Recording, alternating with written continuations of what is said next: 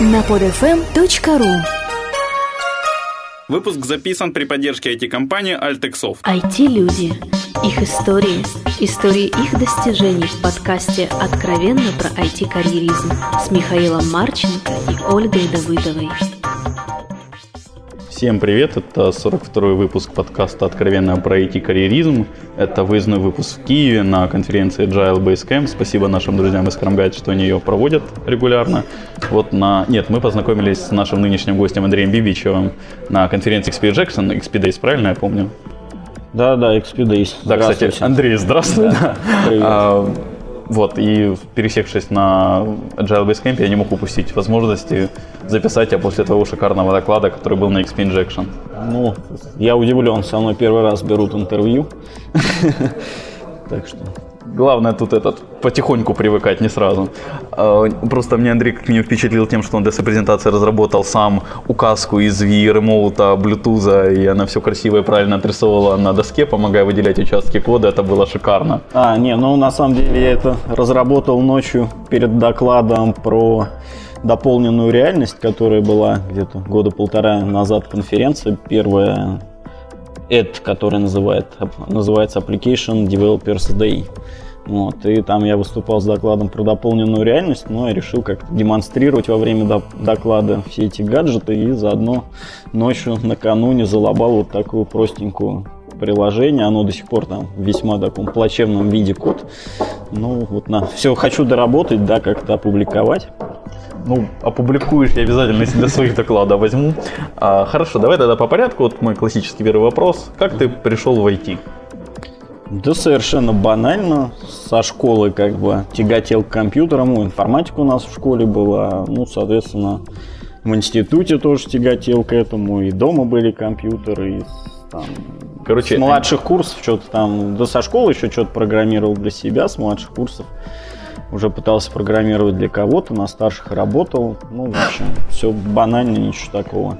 То есть тебя окружили с детства компьютерами, и тебе было некуда деваться? Не, не то, что окружили. Как бы вначале я с этим столкнулся, то, что у меня не было ни компьютера, ничего, а у отца инженер, видеолюбителя, на полке случайно наткнулся на тоненькую книжечку Basic это просто. И она меня так зацепила, что я писал программы на бумажке, там открывал страницу, где была нарисована клавиатура, пытался выучить, где какие буквы, ну, занимался какой-то такой ерундой.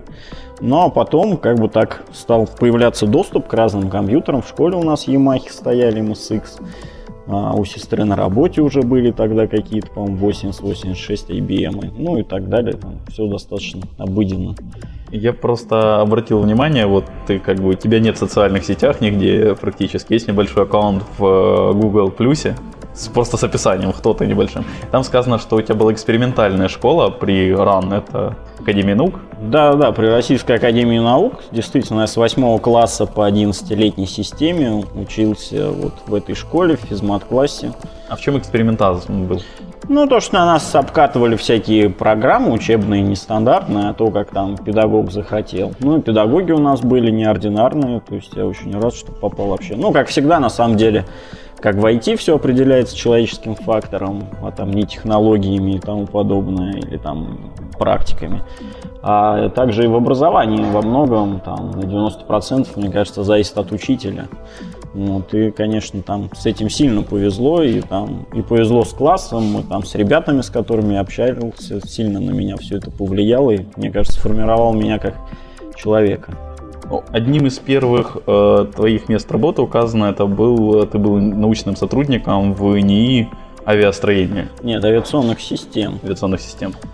Ну да, это там еще советский такой ящик, в смысле то, что работал в основном на оборону. Просто у нас как там с какого-то там, по-моему, четвертого курса, так называемого, в институте на физтехе базовая кафедра. Ну, а вот по распределению попал э, вот в этот НИИ авиационных систем. Там была лаборатория Сергея Юрьевича Желтова. Он, кстати, сейчас, по-моему, возглавляет этот институт вообще. Является его генеральным директором. Тогда он так высоко не летал, был птицы пониже полета, и он возглавлял лабораторию по обработке изображений, они в основном занимались. Ну, меня эта тема вполне заинтересовала, и я там у него, в общем-то, как бы ей занимался. То есть мы там писали всякий софт по обработке изображений, там Ну, самые разные, там, из картографии связанные, обработка снимков со спутников, с самолета, облеты.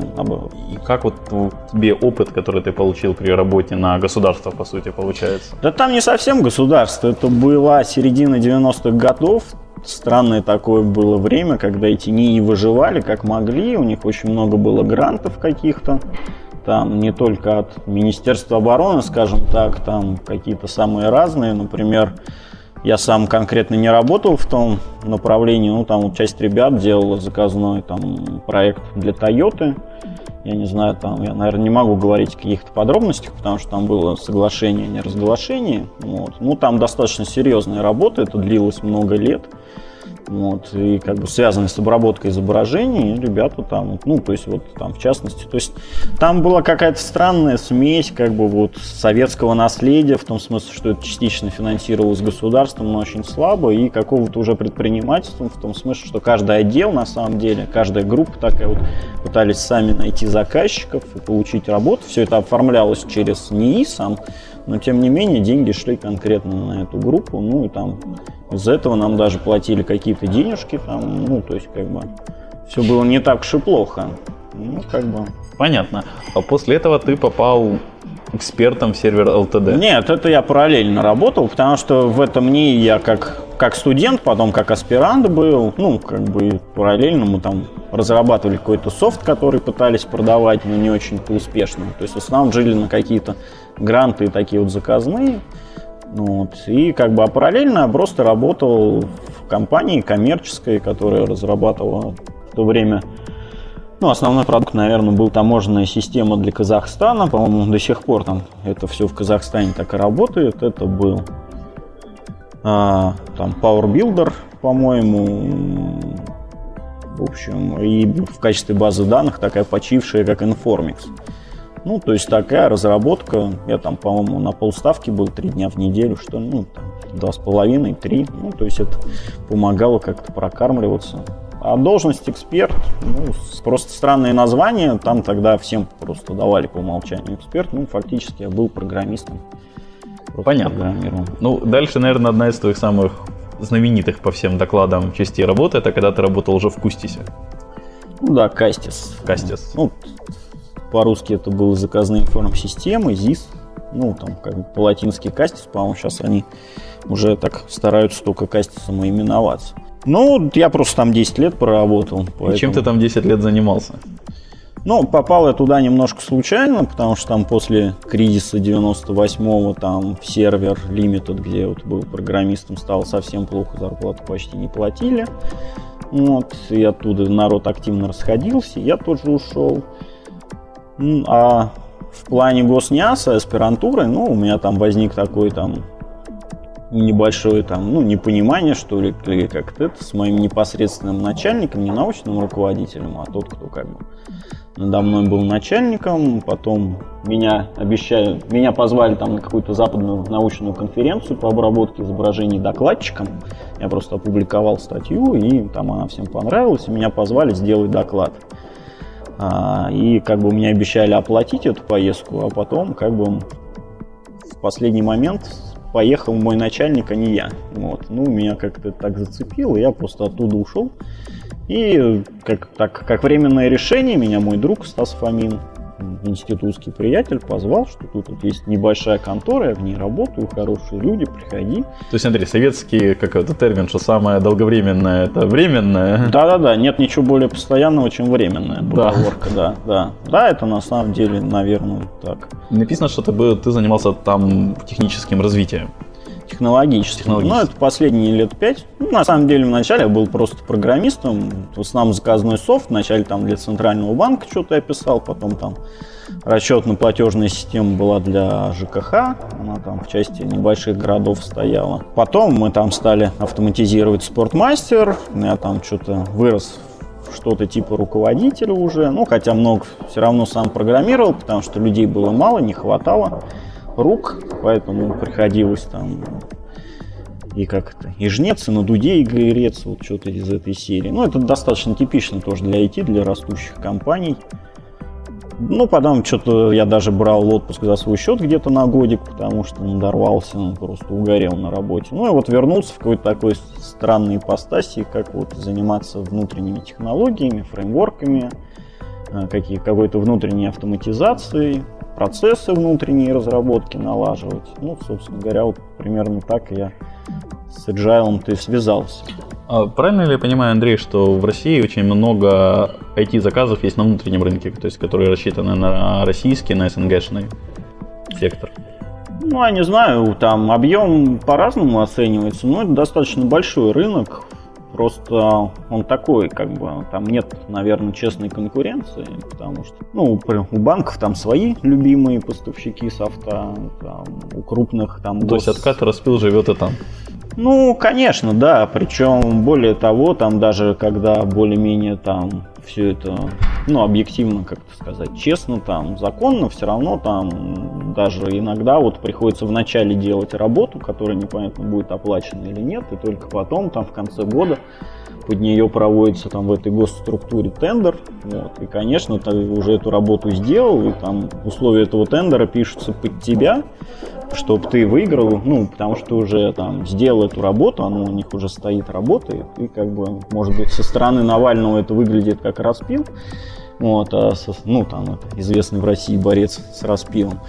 А со стороны там более-менее там честного исполнителя это выглядит просто как работа, которая сделана авансом, и под нее как в конце известно, что почти все вот эти вот государственные бюджеты, они там в декабре в основном деньги выделяются, хотя работать надо весь год. Поэтому все так достаточно такой мутный рынок, крупные организации какие-то, они вообще долго принимают решения. Ну, поэтому там на самом деле у компании Кастис до сих пор там не так много заказчиков, то есть там крупных всего несколько штук. Это Спортмастер, Газпромбанк не так давно прилип, Маленький заказик, маленькая конторка. Ну, вначале был не очень большой заказ, на самом деле. Я еще в этом всем успел поучаствовать. То есть меня возили на пресейлы, как говорящую техническую голову. Вот. Ну, и там на самом деле нас выбрали именно из-за того, что мы там, ну, там демонстрировали достаточно вменяемый подход и к проектированию, и к разработке. То есть я это наблюдал, это не был какой-то там... То есть мы оттуда вошли с улицы. Более того, нас они сами нашли, к нам приехали в офис, на нас долго смотрели, потом позвали к себе. То есть это ну, достаточно было честно все. Прикольно. Вот, да, как ни странно. Вот. Хотя там заказчик достаточно потный и странный, то есть я там ну, то есть я бы вот не хотел делать проекты для него, например. Ну, то есть и сам лично участвовать в этом, потому что там бюрократии, вот этого всего очень много. Хорошо, давай тогда вернемся. Там ты упомянул такое слово agile, вот как раз agile Basecamp. Mm-hmm. А, то есть вот после того, как ты перегорел, тебя потянуло в agile. На самом деле я вот там, когда вот этот год, пока я там толком не работал. Ну, на самом деле, я дома продолжал что-то там делать. Уже были какие-то там свои наработки, фреймворки, которые я написал в основном там в одно как-то, в свои две руки. А, в одну харю, наверное, не очень хорошо сказать. Вот. И приходилось мне их из дома как-то суппортить, вяло развивать. А, я там, как бы освободившись, стал читать всякие книжечки по IT, и мне, конечно, попалась книжка Кента Бека про экстремальное программирование, и она там сильно перевернула мое восприятие, я, можно сказать, зафанател XP. Например, вернувшись, я стал, ну, там, многое пытаться оттуда практиковать, и какое-то подобие юнит-тестов, и вообще подход к разработке такой, какие-то итерации, то все, ну, так вот как-то самопально. А был заказ со стороны руководителя, ну, генерального директора, как бы попытаться как-то навести какой-то порядок с проектным управлением по компании. Компания росла, бардак нарастал, и хотелось это как-то устаканить. Ну, там было несколько телодвижений в сторону таких стандартных подходов. Там вывозили всех менеджеров на какие-то там тренинги, где их учил человек, который там учит на самом деле строителей, девелоперов, ну там как управлять строительством, ну то есть вот все это диаграммы Гант, вот все вот это вот весь. Ну нельзя сказать, что булшит, но то, что там на самом деле в нашей жизни не сильно помогает. И это все не взлетало, был бы негативный. Чем-то твой рассказ мне сейчас напомнил дедлайн, да, там в начале. Ну, может быть, хотя я дедлайн дико не люблю книжку, это, мне кажется, там бред умирающего сумасшедшего. Вот. То есть тут есть рецензия Стаса Фомина на, на эту, эту книжку в интернете. Я полностью там под всем подписываюсь, что он там, я бы лучше, ну, то есть там мои мысли с этим совпадают, но вот так сформулировать, как он, я бы не смог. То есть он молодец, у него большой литературный дар.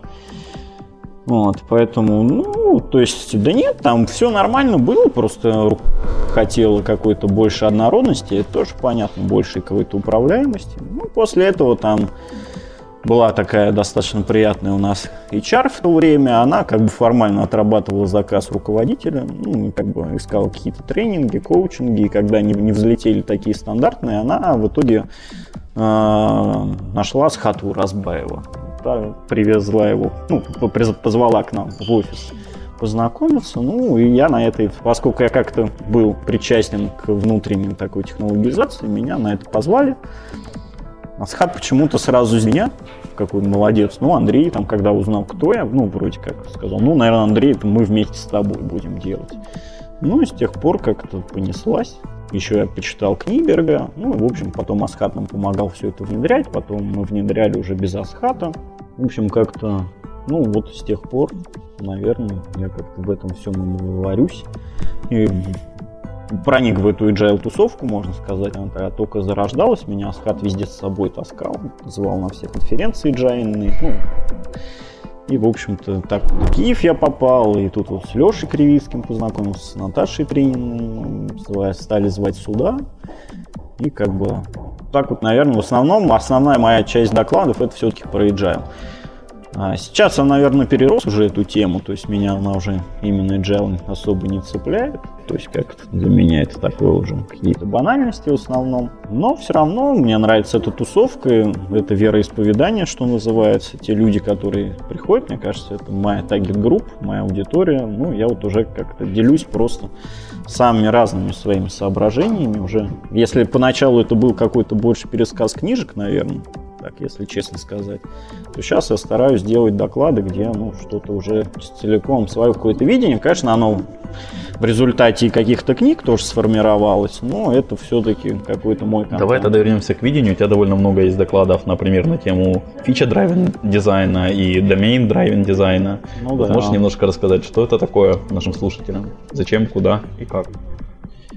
Ну, Feature-Driven Development – это одна из, метод... из agile методологий. На самом деле, наверное, самая тяжеловесная из agile методологий, при этом все-таки считающаяся все еще agile.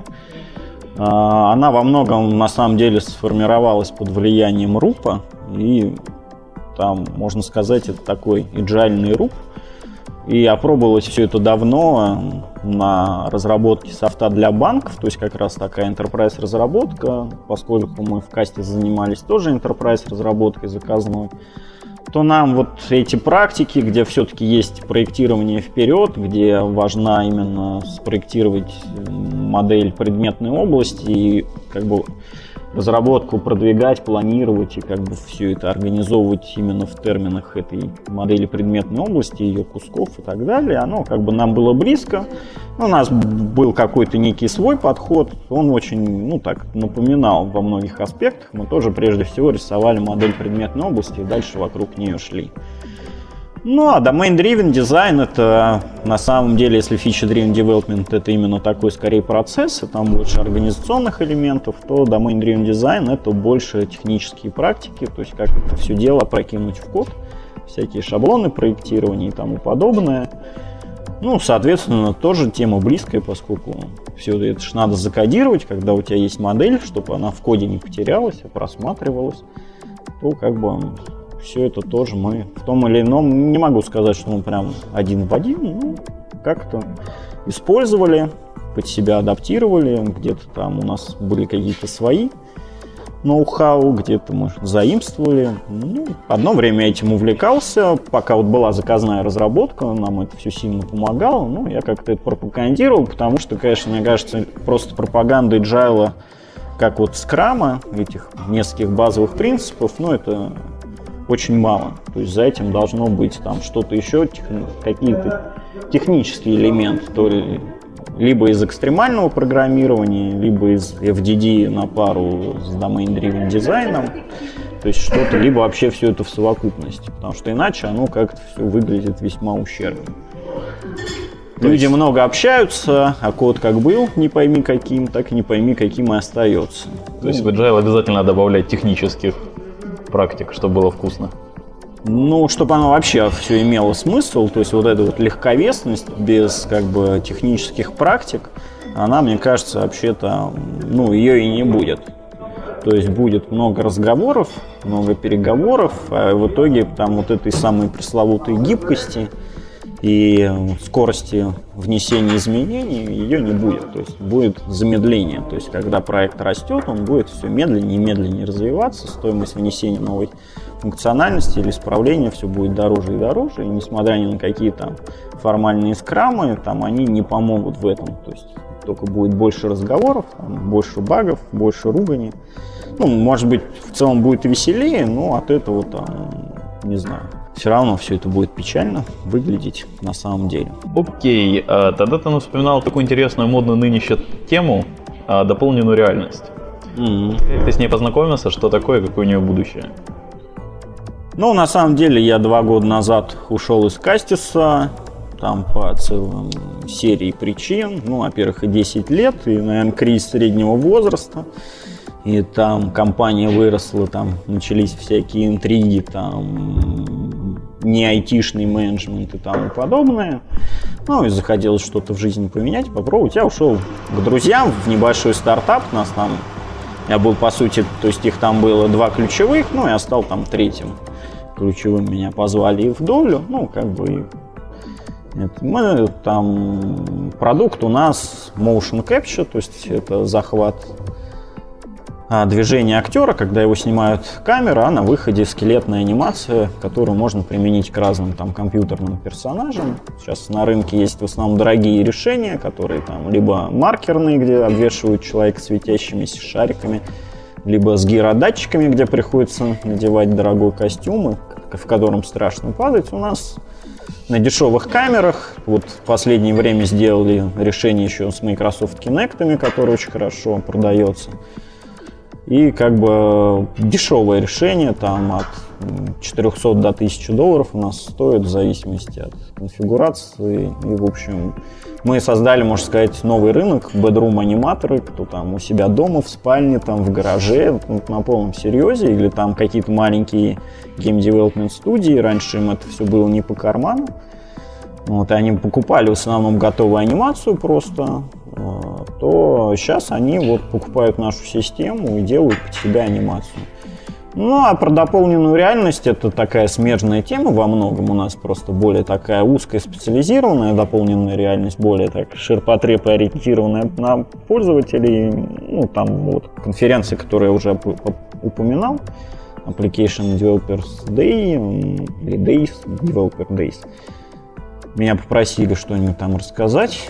Но я решил, что это будет прикольная тема, тем более мы там тоже со всякими этими устройствами имеем дело. Ну, я как бы вот заодно по смежной тематике забацал презентацию. Ну вот недавно я делал еще презентацию на World Usability Day про Natural User Interface, ну и где с Kinect управлял презентацией, там веселил публику. Ну, наверное, это больше такая не то, что познавательная презентация, а какое-то больше шоу получилось. Народ там ржал надо мной.